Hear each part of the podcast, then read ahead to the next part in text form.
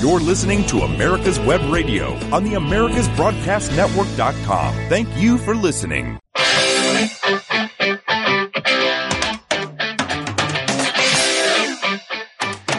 For the next hour, you're listening to the Classic Auto Mall podcast, broadcast from the Classic Auto Mall studio in Morgantown, Pennsylvania.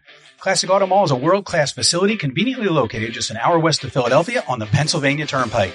The building is over 336,000 square feet and is full of over 650 classics for sale and 300 barn finds on display. Check out all the inventory on the website, classicautomall.com. If you have any questions for our host or guest, email us at podcast at classicautomall.com. Now, on to the show with our host, the president of Classic Auto Mall, Stuart Howden. Good morning, Steve, and good morning, listeners. 12 people out there because it's seven degrees outside. Actually, there, look at all the people coming in. Got live audience. Got a live audience here. I didn't even realize that. So, and look at all the fancy pickup trucks outside. My goodness. For all brand new pickup trucks. I need a brand new pick. Well, I have a brand new pickup. That's truck. winter driving. It is winter driving. It makes sense to, it's like why I don't wear my snowshoes in the, in the uh, summer. So we have music. We do. After show number 0020, our 20th show, uh, we finally got music from the incomparable Pat Travers Band, uh, who I've been listening to since the 70s. Saw in 1980 at the Georgia Jam uh, at, at Road Atlanta uh, with um, uh, Molly Hatchet and who else was there? I can't remember. I'll have to. I'll have to. Molly Hatchet. Molly Hatchet. Wow. Gator Country. That was one of their songs. So uh, that was the song that we're we're playing as our theme song. It's called Offbeat Ride. It was from the album from 1977, putting putting it straight. But you say putting it straight.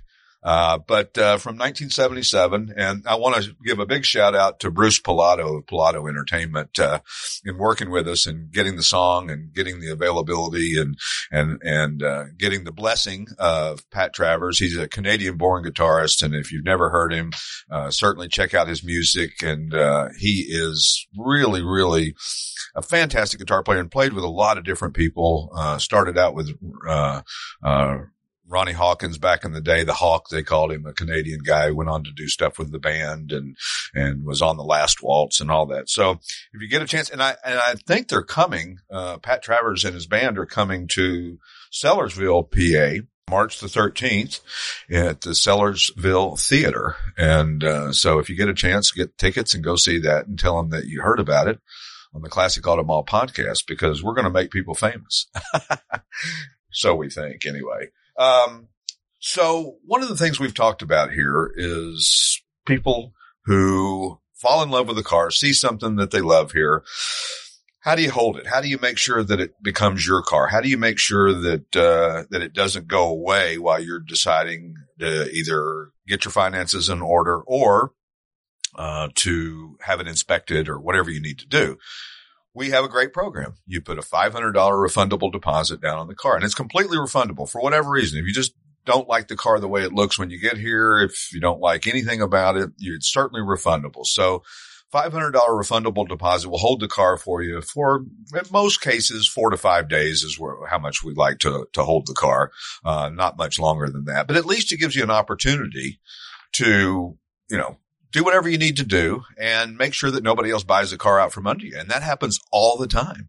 So what, I, I can't tell you how many times we get a deposit, uh, in the morning on a car. And then a guy who we spoke to a week ago or a couple of days ago calls back and says, Hey, I'm interested in want to buy that car. Mm-hmm. And guess what?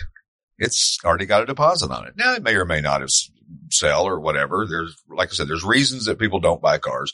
Sometimes they just can't get financing for whatever reason. Uh, in this day and age, a lot of people finance classic cars, which is so surprising because back, oh, 10, 15 years ago, you would hardly ever have anybody who would finance a classic car. Uh, but it's becoming more and more prevalent because the interest rates are reasonable and uh, and and there's lenders who are you know understand the market. That was always the problem before. I think if you went to your local bank and said I wanted to buy you know a 36 Duesenberg, they'd say, well, we don't even know what that's worth, and you know we can't loan you any money because if we if if you default, we don't know what to do. and so you know, classic cars have come of age, if you will, uh, over the past 10 or 15 years and lots of things have changed. There's, you know, insurance just for classic cars. There's financing just for classic cars, inspection companies that, uh, for just for classic cars. So there's a lot of cottage industries that go along with the classic car world that, uh, uh, are becoming more and more prevalent because, you know, we say this every show, but we talk, call it a hobby, but it's really hard to call it a hobby when, when everything that's going on. And we'll get into a little bit more of that, uh, a little bit later, but, uh, some of the, uh, new inventory, we of course consigned 1,059 cars in 2021. Hmm. So we hope that 2022 will be close to that. I don't know how we can do many more.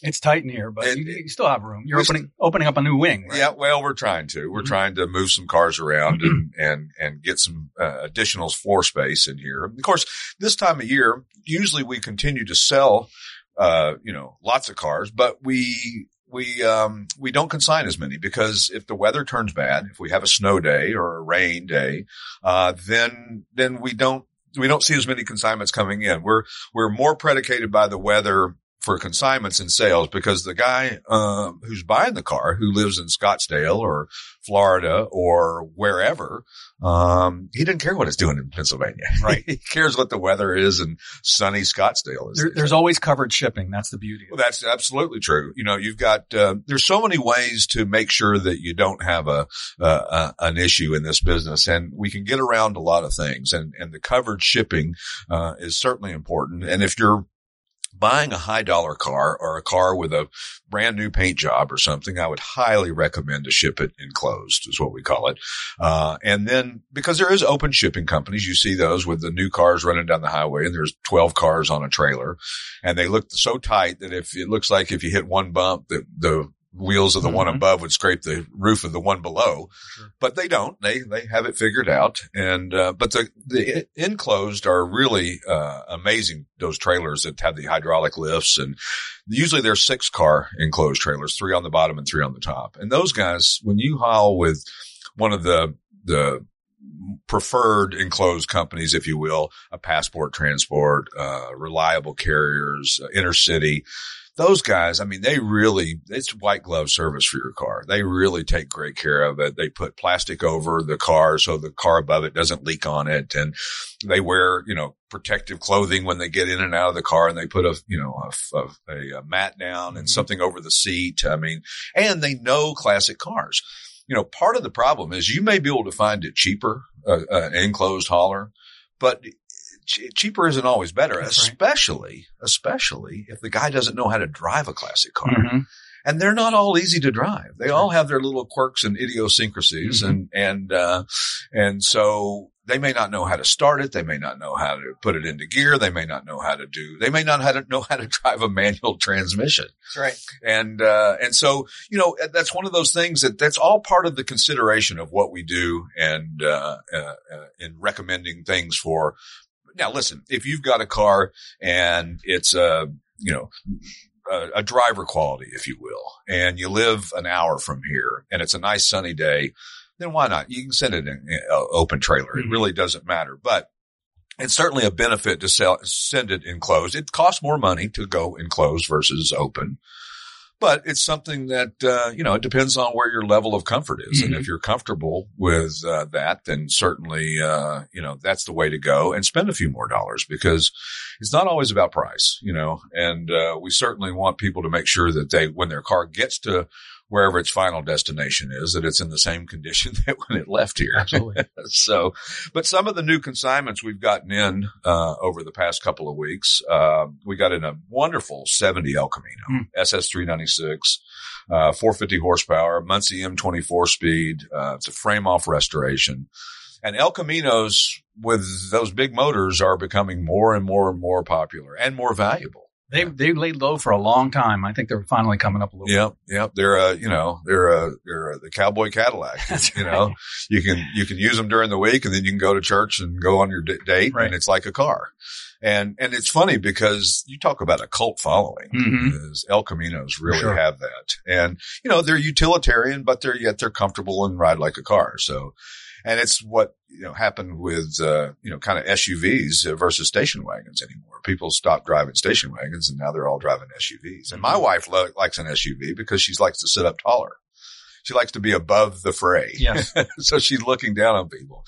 You put her in a in a sports car and it's uncomfortable, you Mhm. know, to, from a driving Well, standpoint. you get used to being up, up high and Yeah. it feels weird being. Yeah, I mean, if you think back in the day when when I was growing up, there was you know Blazers and Broncos and Grand uh, Wagoneer Mhm. Jeeps and uh, all these ones that were kind of oddballs. They were anomalies. They weren't uh, they weren't something you saw every day. And of course now, pull into any parking lot, it's either pickup trucks or SUVs.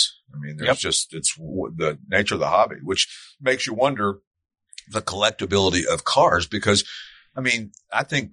Is it Ford that doesn't, do they not even make a car anymore? Yeah, that's right. They're switching all to trucks. trucks or SUVs Mhm, or yeah. some kind of van or some kind of Truck utilitarian platform, that they're going to go with. So, but, uh, but anyway, boy, I sidetracked there from an El Camino to that. Um, we also got in a 1952 Crosley Farm O Road.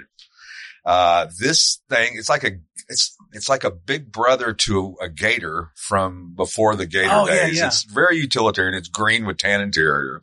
This thing's a AACA national first place winner.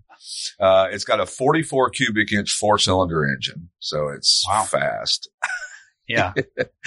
and it's uh, a dual range transmission. So Hmm. hey, how cool is that? And Crosley's, you know, talk about a cult following. You know, they were small and cool and different, and uh, you know, it's one of those things that uh, as you as you go through this hobby and you learn more and more about it, uh, you find out little these little niche um, brands like Crosley. Mhm. And Crosley made the Hot Shot, which was a little small race car, which was really cool. They made little station wagons. They made all and all very very small cars because I think a lot of people thought that uh, the the European market was going to uh, dictate what happened with all the cars, and cars were smaller in Europe because the roads were narrower. And so you saw a lot of like Fiats that you wouldn't see over in the United States and that were, uh, you know, over there in Europe. And I think a lot of people thought, well, that's going to be the way of the world. And that really hasn't happened. Our roads aren't getting smaller. Uh, I don't think that, uh, I've noticed that, although there's certain roads that seem pretty small when you're driving down. For sure. you know, and, uh, but anyway, um, we also got in last week a 1940 Buick Limited and those are really, really cool. They're very collectible. Um, they're a full CCCA classic, which is the Classic Car Club of America's designation of full classics. And that includes Duesenbergs and, and, you know, very high end pre-war, uh, cars. And I don't think there's many Buicks on that list of, of those, but the Buick Limited is a really interesting car. And this one was an open checkbook restoration. I mean, it was just, and it was the Bu- Buick flagship from 36 to 1940, from 1936 to 1942 and just amazing cars. And, uh, you know, it's just one of those, another oddball thing that we have, uh, here at Classic Auto Mall. We never know what's going to show up. That's the beauty of this business is that we talk to so many people on a regular basis who, um, you know, tell us, Hey, I'm going to bring my so and so car down uh, in the next couple of months or weeks or years or whenever. And, uh, and, and, and, we forget about him. So we, you know, we've talked to a guy six months ago and he tells us about something. And then he calls me yesterday and says, uh, Hey, you remember me? I'm like, no. And you have to, you know, what, what car do you have? Oh, I got a so and so 66. Okay. Now I remember you. You know, remember them by car. Yeah, exactly. Well, we talk about that in, in, in high school. I don't remember your name, but you drove the 66 Nova, right? Exactly. so, and then the other thing we got in, or one of the other ones we've got in many, many, many cars, uh, a 65 Chevrolet Bel Air station wagon in tuxedo black, which is, you know, you talk about that's, that's just a visual Mhm. tuxedo black. Everybody knows what tuxedo black is. And people don't always realize that there's more than one shade of black, more than one shade of white. You know, you think, oh, there's just white and then there's black and then there's not. There's uh, multiple shades and multiple names for, for those colors as well. But this one's got a two speed power glide, which for those of you who don't know is just a two speed automatic transmission. Hmm. So That's know, all you need. That's all you need. I think And reverse. yeah, and reverse. You hope to have, and maybe park wouldn't be a bad idea, and neutral because uh, some of y'all never had to push your own car, then jump in and pop the clutch to start it, and it shows. What? What are you talking about? yeah, you You just imagine. lost half your half your millennial audience. They just completely. Why do you park on a hill facing down? Well, because thank God for manual trans. I had a suburban one time, that you had to crawl under and manipulate the flywheel with the uh, with a screwdriver to get it to catch to engage to start, and that was always impressive on a date. Uh, You know? Let me get out, crawl into the car to make it start. So yes, that was. Uh, so anyway, those are some of the new uh, inventory that uh, we've uh, gotten in, and uh, when we return, we may have a guest, we may not have a guest. uh, who's to say? But we've got plenty to talk about, and Steve and I will continue to uh, jibber jabber about classic cars, and uh, we'll see you on the other side. If you live to serve and want to make an even bigger difference, consider joining the U.S. Army. With training in fields like medical care, linguistics, and engineering, an Army career can amplify your efforts with humanitarian opportunities all over the world. Plus, you'll receive competitive pay and incredible benefits, so you'll be taken care of too. Learn more at goarmy.com. Ladies and gentlemen, boys and girls of all ages, join me, Roger B., every Tuesday at 1400 hours right here on America's Web Radio for the Locked and Loaded Show. We will talk about guns, weapons, ammo, gun accessories, prepping, and so much more. So be sure to join us every Tuesday at 1400 or 2 p.m. for Locked and Loaded on America's Web Radio. You're listening to America's Web Radio on the AmericasBroadcastNetwork.com. Thank you for listening. And we are back with the Classic Auto Mall podcast, live from the Classic Auto Mall studio. Well, live is subjective. If it's if it's live when you're listening to it or you're on a podcast, you might be listening to it a year from now, so it can't hardly be live that way. But uh, but here we are at some point in time in, in history and time, and uh, we've had a amazing morning so far. The amount of people coming in, it just they just don't slow down when they come in here on Saturdays. And of course, that's what happens when you don't charge admission.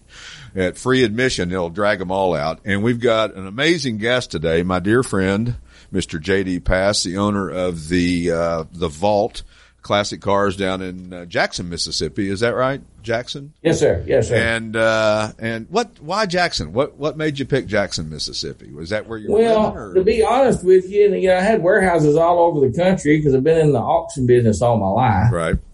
and I, I just they become storage houses. and my home was Jackson because I can't live in them high rent places like you do. I had to come down here in the sticks where we have to jump start the battery on our radio just to get the Grand Ole Opry and save a little bit of money. And uh, it, we made it home. To be honest with you, my daughter was born here. Yep. We made Jackson, Mississippi our home. We love Mississippi. And it's a great central location. Oh, yeah. We're 500 miles from Dallas, 500 miles from Atlanta, 200 miles from Memphis, and 200 miles from New Orleans. So we got a great little footprint here for our industry and our business. And so Absolutely. that's why we're here. Well, and I love the South because they don't know what. See, I live in Pennsylvania now, and they don't understand what food is in Pennsylvania. they have some.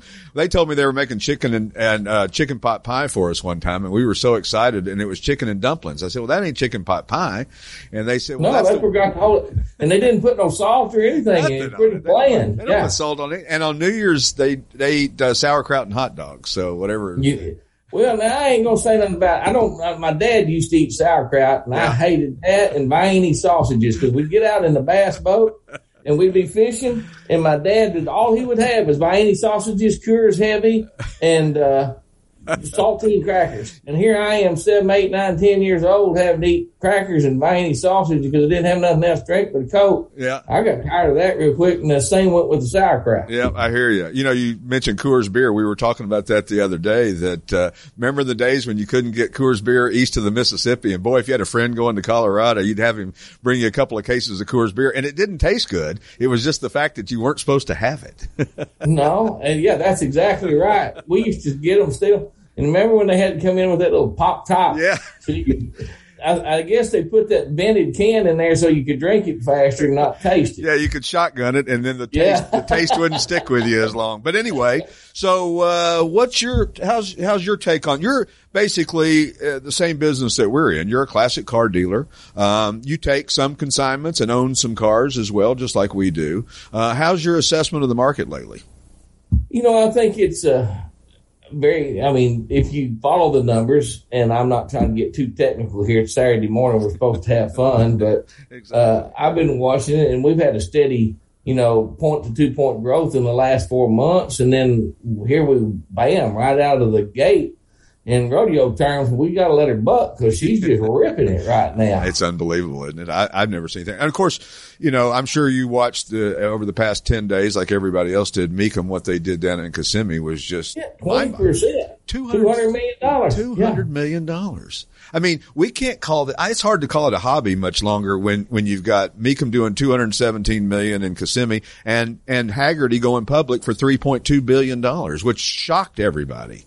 Uh, mm-hmm. It's hard to call it a hobby anymore. It's a business. Well, it is. It's become. It's been a business trending that way for a long time, but you and I've been in the business long enough to know that when the markets get weak and the dollar gets weak, people go to looking to put their money in uh, tangibles, and we're dealing in rolling art. That's yep. exactly you know we're not selling mama's car that she's got to have to go to work. I. One of my speeches every day is nothing in my showroom is a necessity. Right. It's you know something that somebody has a passion for. That's exactly. And right. so uh, we've got something that is appreciating no matter where the scale is from the entry level all the way up to the uber blue chip car. Sure. And you know, it's funny you say that. I don't hire car salesmen. I, the guy who comes and leans up on my desk and says, I can sell ice to an Eskimo is not the guy I need here. I need the guy who can educate them about what they do want. I tell my guys all the time, listen, if the car's not right for the buyer, don't sell it to him. You, if the kid, if he's coming in here with a 16 year old kid to buy a 700 horsepower Hellcat, I'm not, I don't want that. I want him to be in the right right car at the right place. I don't want your 16 year old daughter in a 70 Volkswagen Beetle because you think it's cute.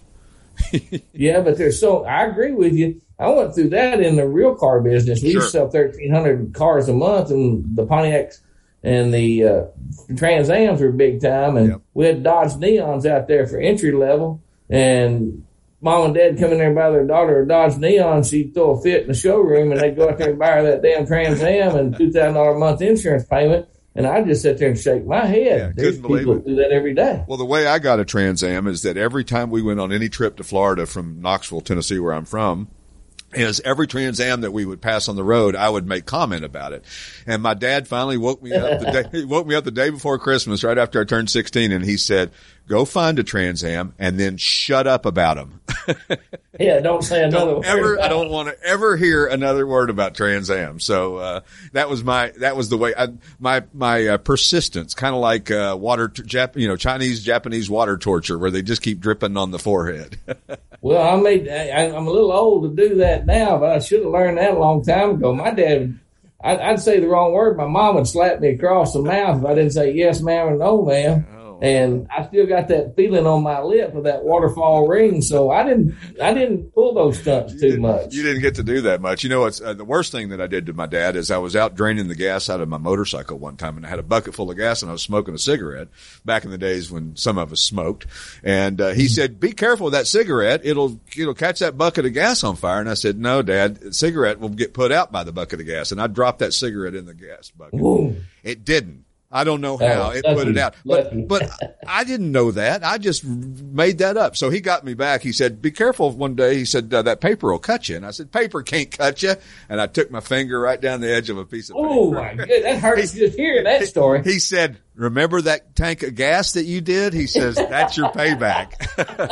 My dad wasn't into cars. He bought a Jaguar in, in uh, 1973 because he was going through a midlife crisis, but he wasn't a car guy at all. He was an architect, but, uh, well, my dad was a car guy. He, one of the first, he always loved cars and pickups. You know, I come from a rodeo and cowboy background sure. in Oklahoma.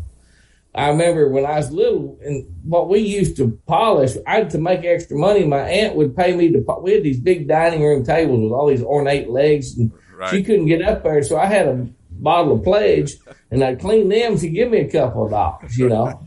and so my dad had, we'd go to a rodeo at night and my dad, we had an old Eldorado Cadillac and a one horse inline trailer and it was all red and I'd take that pledge and go clean it out. Right and me and my little brother would slide across the back seats on the way to the rodeo arena.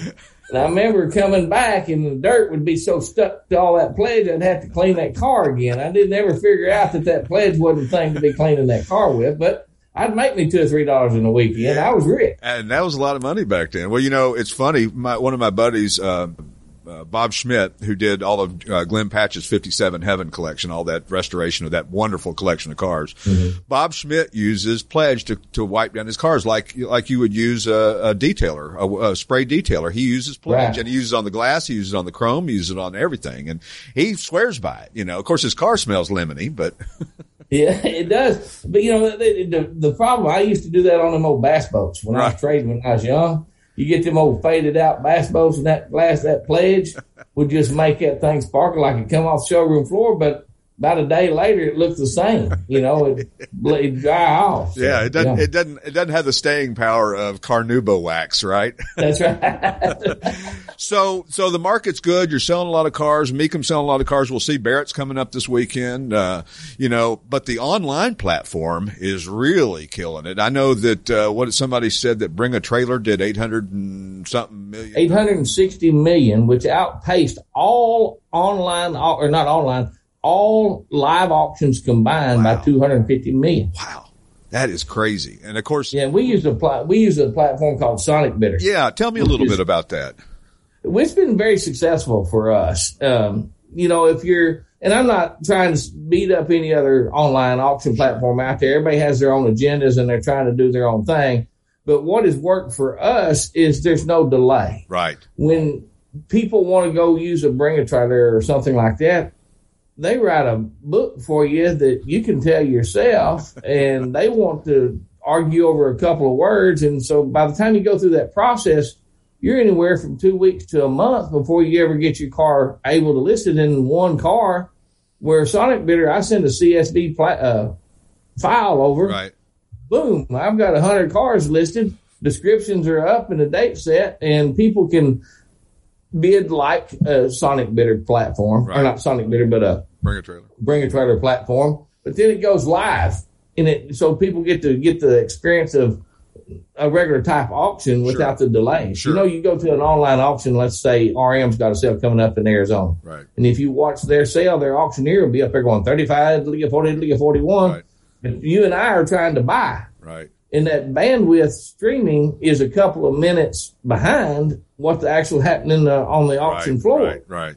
And Sonic Bidder has give that platform the speed of being able to participate in real time from the Horn of Africa, from what I can tell, all the way to Czech Republic. Somebody can bid in real time and no delays. Right, there's right. not the confusion, and it really works good for us because sure. the you know a lot of stuff. You know, I deal with pre-war. Yep. You, know, I deal with uh, you know, I'm not the uh, Bugatti that's a Chiron. I'm a sure.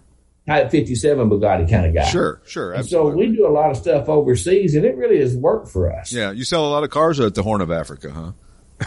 Not at the Horn of Africa, but I will tell you, I have shipped two over there. Have you really?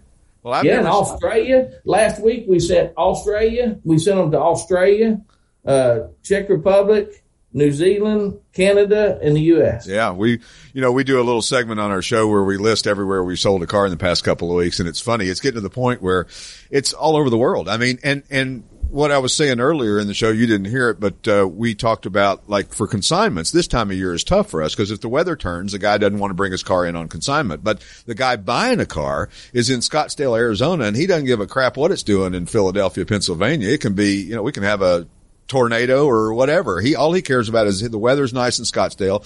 And people always say to me, and I'm sure they say it to you, well, you can't sell a convertible in the winter and you can't sell a four by four truck in the in the summer. That's not true anymore because we're a global no. market. We're a global 24 7. 24 7 global market. Now, I do want you to know in the South today it is 23 degrees. well, it's seven so. here, by golly. yeah, but it's cold for us here, just so you know. You know, I remember well, the first time I was down in Florida and I was old enough to be aware of what was going on. It got down to 60 degrees and all the women had their mink coats on. yeah. Well, that, that's 80 degrees here. I don't know how they ain't puking when they walk out there. They go get a couple of drinks I used to, when I get drunk like that and get hot, I'd have to go throw up. All these women wearing their high heels and fur coats in the middle of summertime, I just shake my head. Yeah, you just can't hardly believe it, can you? We had a woman in the airplane one time, had a big mink coat on, and she's flying in the back. And she, I said, "You want?" We had rough weather, and I said, "You want to go low and slow, or low and fast, or high and slow?" She said, "Low and fast." Well, she was as blue as that back in your computer screen. When we got home, she had a big old fur coat on. I looked back at her and said, "Eileen," and she said, "I'm okay, but." I said, you might want to take that coat off. She was, had that big fur coat on in the back of that plane. Just, I thought she was going to puke all over all of us. I dated a one-legged girl named Eileen one time. Did you? a few years ago. When we return, we'll talk to our buddy JD Pass about more insignificant stuff like we're doing right now. We'll see you in just a minute. Hey folks, this is Victor with the On Point with Victor show. Make sure you listen every Tuesday 1 to 2, only right here on America's Web Radio, the On Point with Victor show. Remember folks, I'm not angry, I'm just right. And you can find out why every Tuesday from 1 to 2, the On Point with Victor show, only right here on America's Web Radio. The Docs for Patient Care Foundation is your way to join the fight and become a member of an organization created by doctors for patients dedicated to fighting for your healthcare freedom and preserving the doctor-patient relationship. Get a pen and paper. Write down www.docsforpatientcarefoundation.org. That's www.docsforpatientcarefoundation.org. Go to our site and please make a generous tax-deductible donation and join the fight today. Thank you. You're listening to America's Web Radio on the AmericasBroadcastNetwork.com. Thank you for listening. And we are back with our good friend JD Pass, who's down in Jackson, Mississippi, freezing his butt off because it's 27 degrees down there and it's seven here in Pennsylvania. Of course, somebody said to me the other day, you know, you do live in Pennsylvania. yeah. and they said, "Why did you end up there?" And I said, "Well, witness protection program is uh, works well in Pennsylvania." no, it you know I I ended up in Pennsylvania. I you know I grew up in East Tennessee. I spent 20 years in Branson, Missouri. I've been a little bit everywhere. I've had a lot of business cards, so to speak. Uh, uh, and uh, we ended up in Pennsylvania working with Grant Miller over in Lock Haven, running his sale, and great people, the Miller Good family. folks. Oh, yeah, great folks. put it on a great sale and good people and uh, and then got a call from the guy who bought this mall and long story short we ended up over here close to Philadelphia in Morgantown Pennsylvania in the middle of nowhere but not in the middle of nowhere in the middle of car country believe it or not Pennsylvania mm-hmm. is car country so and I know you know you're you're you're right in the hub of it as well too down in the south I mean Yeah, but we're not paying the big city rents. That's Yeah. the thing that helped us with just like you. Location, location, location. Yep. And the global, the way that the world works nowadays is, you know, there's a lot of things that you couldn't afford to do back in the day. You couldn't have a business like ours in a remote, semi-remote location, number one. You couldn't afford to put them on all these websites because it'd take a one person, you know, 20 days to put on, you know, load them on every site if you did it manually. There's all these things that are, that are going on that make this thing a global, you know, a, a global business and you can be anywhere. Doesn't matter. You can be on a beach in Florida if you want, That's right. you know. Yeah, I mean, it, it is the mobility. Eighty-five percent of our customers are on their telephone. Yeah, yeah, yeah. It, it's funny. I, I get com- people call up and say, "I can't see, I can't see the listing very well, or I can't see all the pictures." And what are you on? Well, I'm on my phone.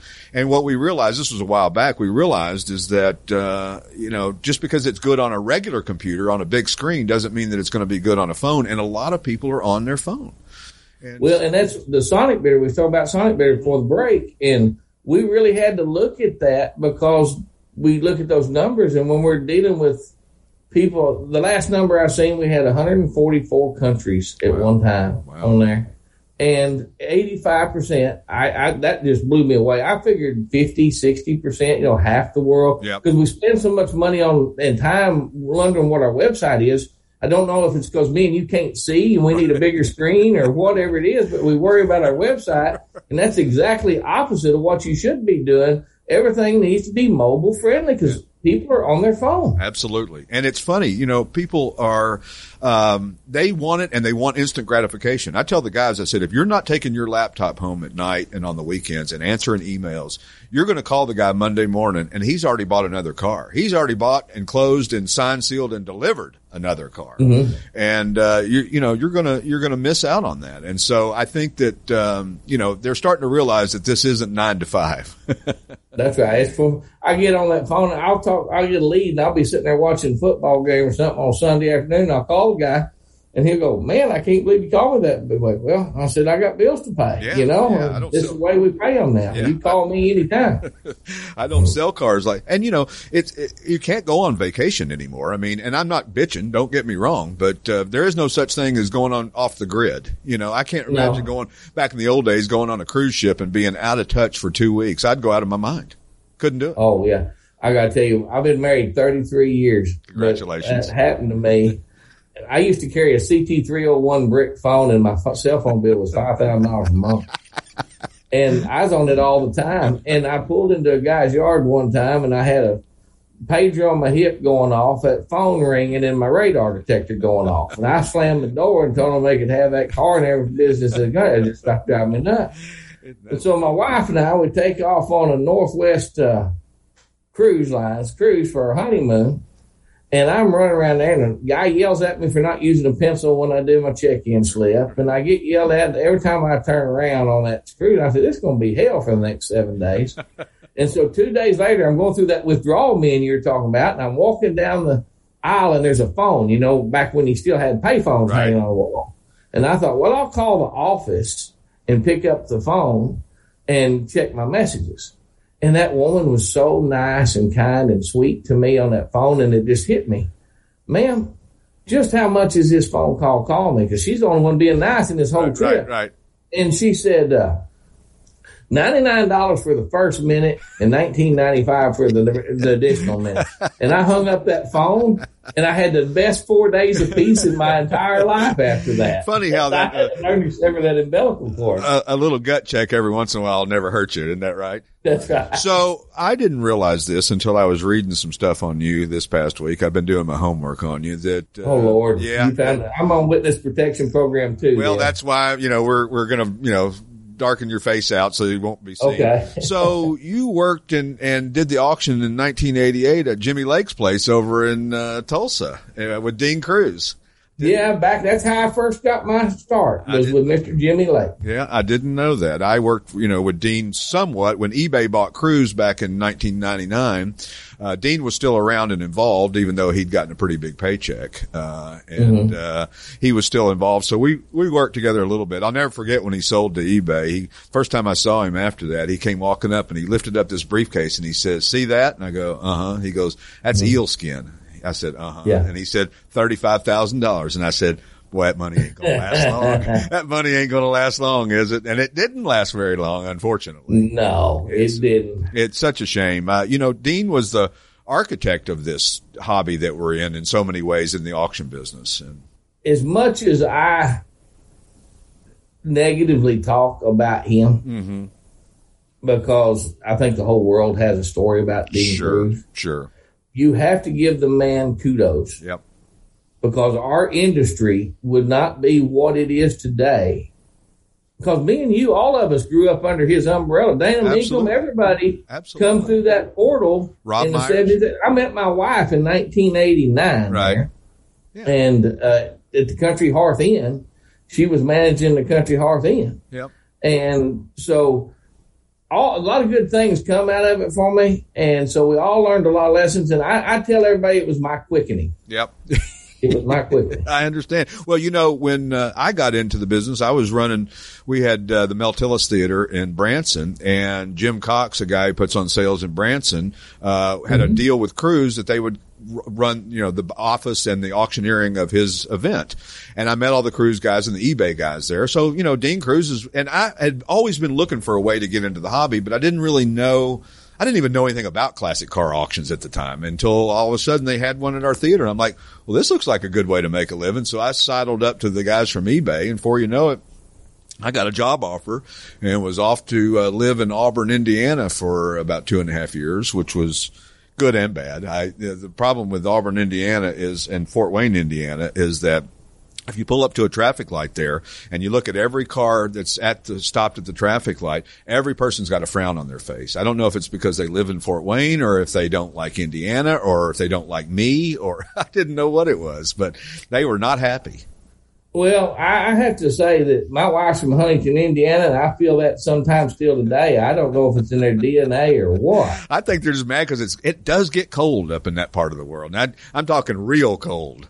That lake, Yes, that lake effect off those uh, whatever Lake Michigan or whatever that is coming down, real will make you cold. But I had a great learning curve at eBay Kruse back in the day. I mean, we were doing 35, 40 auctions a year. We were all over the country.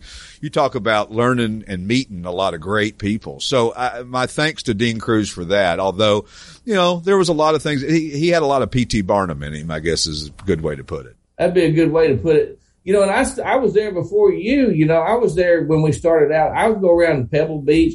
We started, you know, Kruse had their flagship sites. Right. And they were all through Hemmings. And so we started a deal called Auburn Auctions. And it would be, you know, where the office was there on the corner. Right. You went upstairs. My office was right next door to Dean's on the other side. Right.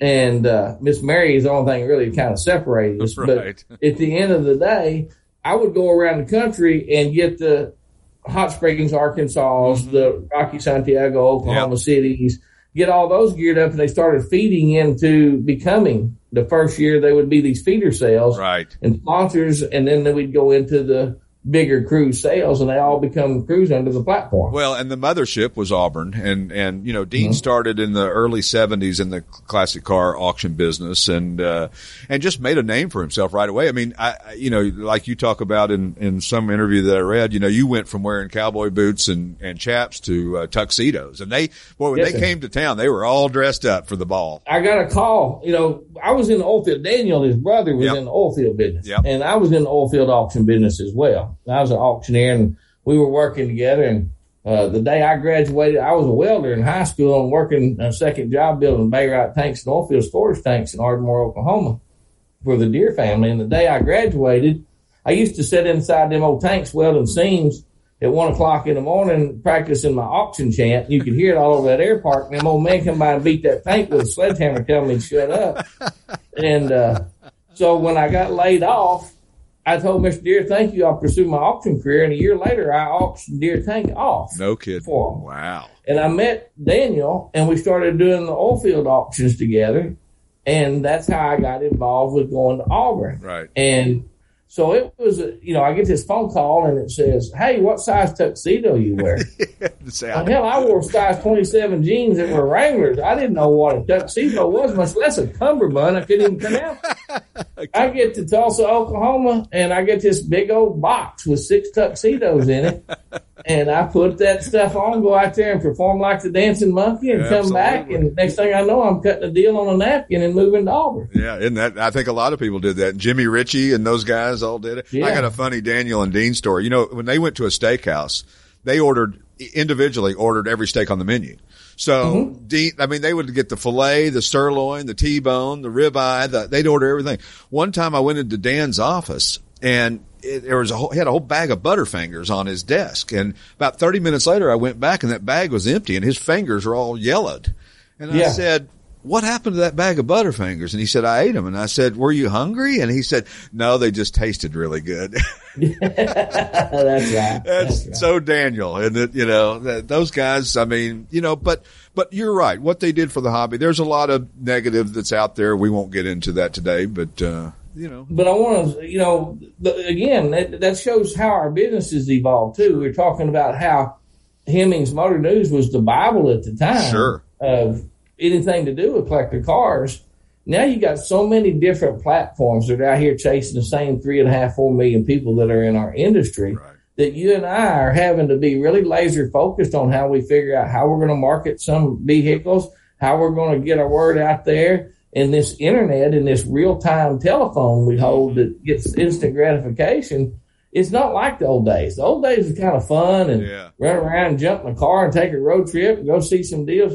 If you ain't there and the first man with a sharp knife and a gun to his back, you're not going to get the deal because somebody's right there behind you going to get it. Well, I know that you yourself just invested in something that's a little bit form uh, uh, of transportation that'll get you places quicker, and that's this kind of stuff you got to do to be on top of this business.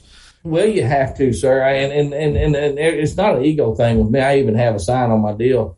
Uh, leave your egos at the door. Sure. We're on an ego, not on an ego trip. We're on a deposit trip, and you have to literally, you know, have your tools to go to get the work done. And I and I actually call it my shovel. That is what I call it. Well, I mean, if you go to uh, the reason people say, why do dealers go and buy at auction? Because there's a mass of cars there that they can choose from. If you had to go to every little town that these cars came from, my goodness, you'd be you'd be, you know, you you could never get anything done. All you'd be doing is riding around looking at cars, and half of them. Well, and, and that's a constant battle with me of cost per deal. sure, exactly. I can I can either go to Mecum like they did this weekend and bang my head against 300 other people that are just like me. Yep.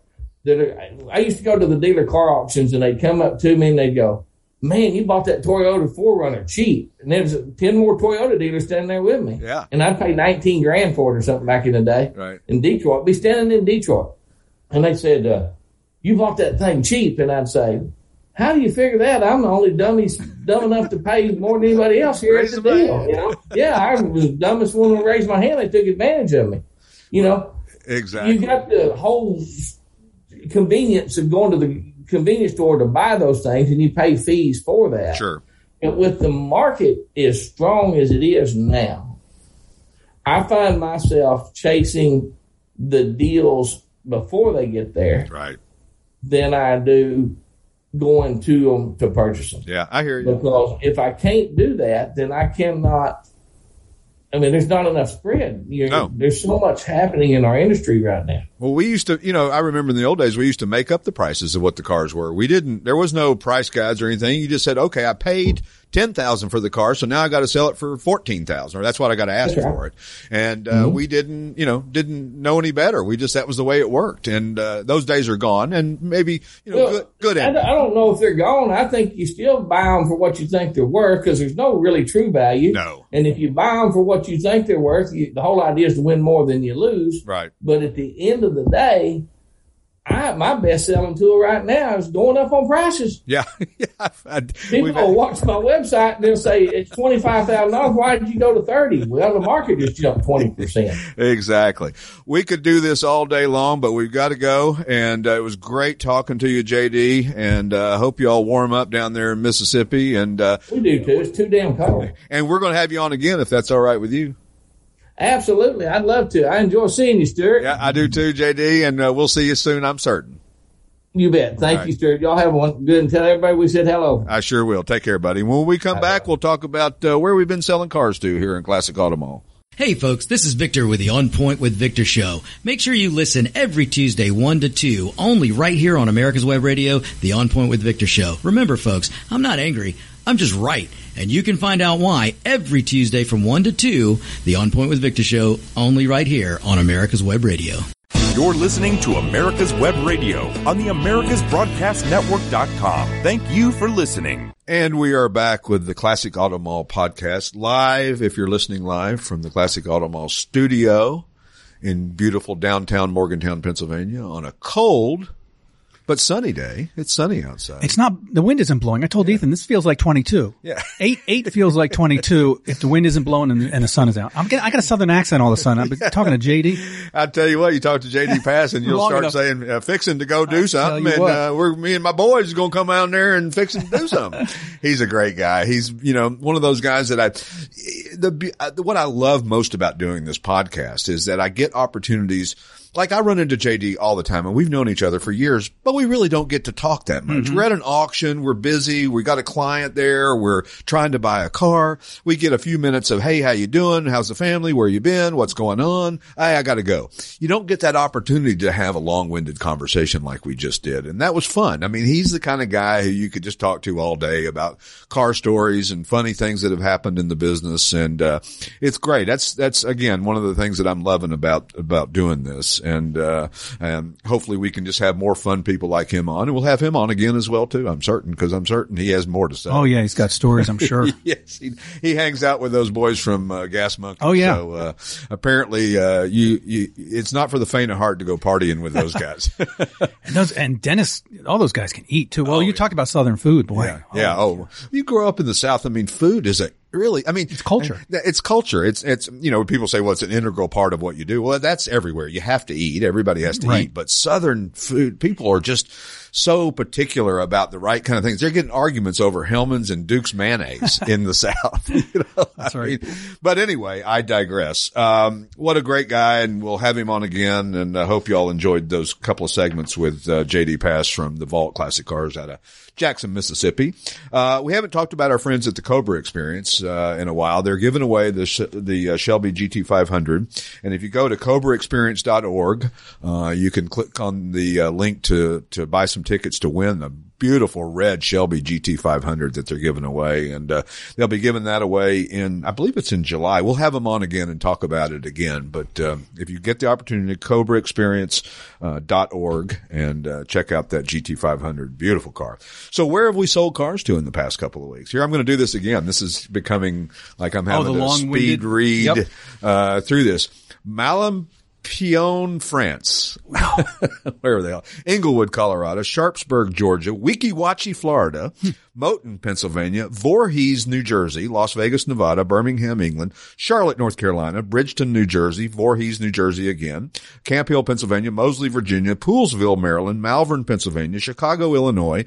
Bridgeview, Illinois, Milton, Delaware, Annapolis, Maryland, Port Charlotte, Florida, Windermere, Florida, Williamstown, New Jersey, Rochester, New York, Cream Ridge, New Jersey, Finksburg, Maryland, Camp Hill, Pennsylvania, Ellijay, Georgia, don't know where that is, Milford, Ohio, Leesport, Pennsylvania, Bradenton, Florida, Lenni, Pennsylvania, West Hills, California, North Hollywood, California, Hamburg, Pennsylvania, Bethlehem, Pennsylvania, Dublin, Ohio, Solomons, Maryland, Terrell, Texas, Atlantic Heights, New Jersey, Orlando, Florida, Chama, Shama, Colorado, Lehighton, Pennsylvania, and New Brandenburg, Germany. Wow. Wow. Isn't that crazy? that is crazy. It's it's so fun. I really enjoy this segment because I really don't ever break it down very often and think about it until I read the list and mm-hmm. I'm going, "Oh my god, look at all these places that we're selling cars to." It's just amazing from little old Morgantown, Pennsylvania. unbelievable. West Hill. I heard West Hill's in there. We used to live in West Hills. Oh yeah, Yep. Yeah, I have no idea where any of these things are. People go, uh, "You know where so and so Honeybrook is?" And I go, "No." And they go, "What's ten miles from here?" What are you stupid? it's just there's Well, just, Camp Hill got a couple cars. That's not too far from yeah. here. Well, and here's the problem with Pennsylvania. Hmm. If you want to go to Lancaster to somewhere, you can't type in Lancaster as hmm. the city and state. You have to type in whatever the burg or the Yeah. postal burg, mm-hmm. whatever it is. I don't even know, but Yep. there's different names for the same places. So it can be called one thing and it can be called another thing and it can be called another thing. So when I type in my partner's got a, a, a business in Oaks, mm-hmm. but it's also, uh, Audubon, Audubon. and it's also Norristown. That's right. So it's like, well, On the cusp of Phoenixville. on the cusp? That's one of my favorite words. The cusp. It's just right there. It's just right on the cusp. Yeah. So, um, but anyway, uh, one of the other things that we wanted to, oh, oh, oh, I forgot. We got to do our four on the floor. Four on the floor. We need music, intro music. We do need four on the floor. We'll. Although I just found out something that I'm going to disappoint you, and I meant to tell you this earlier. Oh, I know what you're going Mecum, to say. Mecum's got a four on the floor segment. I saw that. I saw that. Well, so we did it first. it's not trademark, so yet. and, and they use the number. We use the word. If So, we get a uh, cease and desist from their high powered attorneys, then I'm going to blame I know. you. I know Katie Osborne, so we're we're good. Oh, speaking of that, Right. We've hired a girl. We, We- hope. yep, yep, as we'll have a spokesmodel. a spokesmodel person, whatever you want to call it. Anyway, Stay, stay tuned. stay tuned. We're, you know, we're, this is uh, an evolving, you know, moving target of what we do here. And we never know what's going to be next. And we just do our best and forget about the rest, as my partner used That's to say. Um, so two of the recent four on the floors, four on the floors is our trivia contest. We give you four clues about a specific car here at Classic Auto Mall. You got to give us the stock number, the year, make, and model of the car. And that's the answer that we're looking for. But the last two were won by a 19 year old kid. No kidding. And I say kid, I mean 19 That's years kid. old That's a kid. still a kid, right? Oh, yeah. Ethan, how old are you? 19, 20? 22. 22. All right. So, uh, see, I mean, it's a, it's a young man's world anymore. So what the heck? So anyway, so two of the last ones he won, uh, 19 year old boy, uh, who, uh, got him, you know, was right on. And I missed the email and forgot to, didn't email him back. So I apologize for that, but he got two hats and, uh, and, and we're welcome to give him more hats. If he wants to win every week, uh, so be it. But, uh, so this week's four on the floor, this is our trivia contest, four questions or four clues. And you got to tell us what stock number, year, make and model in our inventory this car is. Number one, it's one of 79 produced that year. Number two, its creator is in an automotive hall of fame, not the automotive hall of fame, an automotive hall of fame. Number three, a special tail, tail T-A-I-L. And number four stands out from the herd. So the four clues, one of 79 produced that year. Its creator is in an automotive hall of fame. A special tail stands out from the herd. If you think you know the answer, podcast at classicautomall.com. You're, you're smiling. Those are good clues.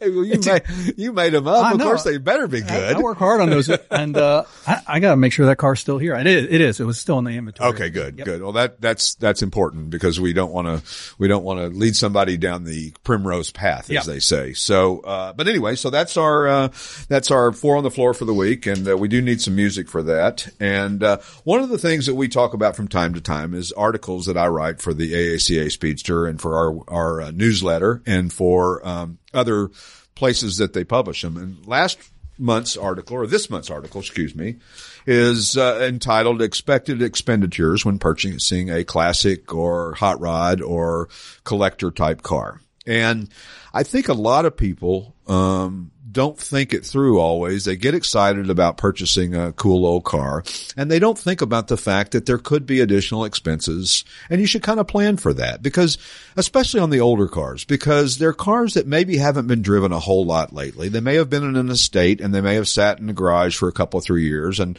although the tires look brand new, uh, from an appearance standpoint, they may be eight or 10 years old. And so you got to be careful with things like that. And there's things that can go wrong with cars and there's things that, uh, mechanical or electrical that can, can go wrong. And we do our best to try to go through the cars and, and make sure that we know everything good, bad or ugly about them. But listen, we've all, we've talked about this before. You park in your garage and, and the next day you walk out there and your car won't start. What changed? Nothing moved. Mm-hmm. Nothing happened.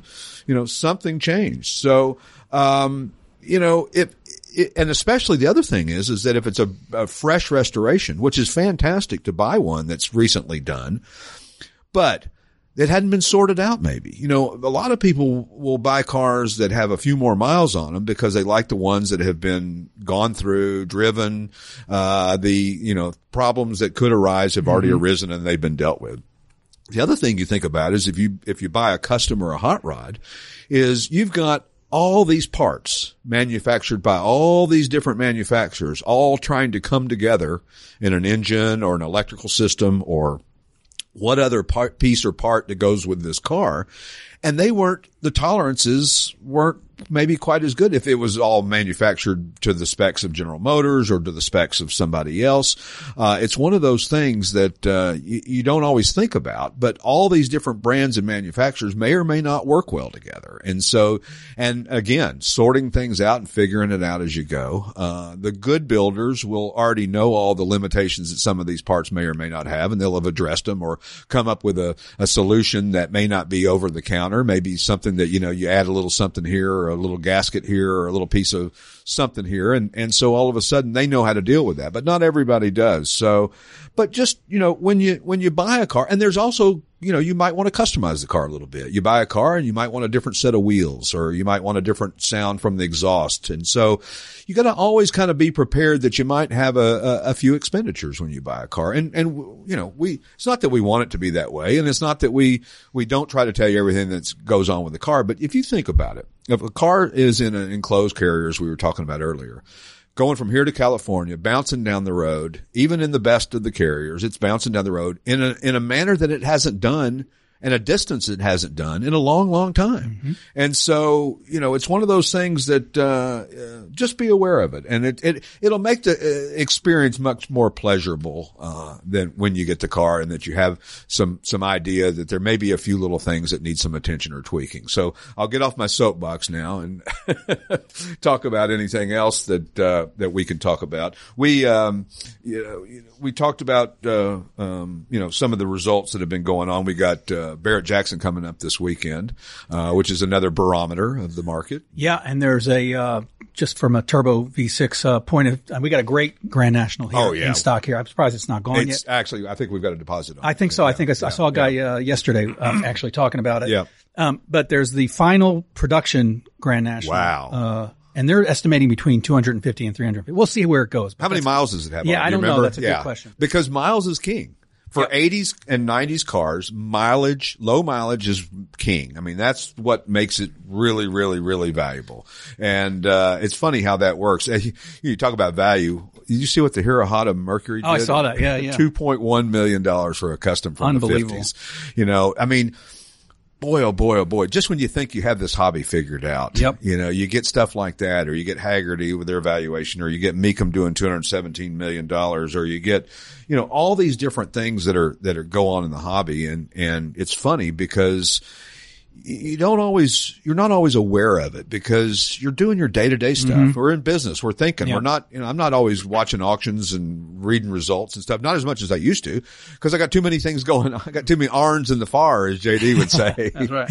But, uh, but anyway, um, uh, the market is certainly changing. And even when the economy's good or bad, it doesn't really seem to affect the classic car world. It's, uh, we still do well. So, next week we're hoping to have some new things to announce. Uh, we'll hopefully have a good guest. I don't know who that's going to be yet, but we're working on it. And uh, we will see you all here, same bat channel, same bat time, uh, next Saturday. Thanks for listening. We appreciate you listening to our show, and don't forget. When you're in southeastern Pennsylvania, come visit us in person. We're open Monday, Tuesday, Thursday, and Friday, 9 a.m. to 5 p.m. Wednesday is our late day, and we're here from 9 a.m. to 8 p.m. Saturday, we're open 9 to noon, and we're closed on Sundays. You can reach us by telephone at 888-227-0914 or via email at info at classicautomall.com. To reach the show, email us at podcast at classicautomall.com. Classic Auto Mall podcast is produced by CarSmarts Media, music by the Pat Travers Band.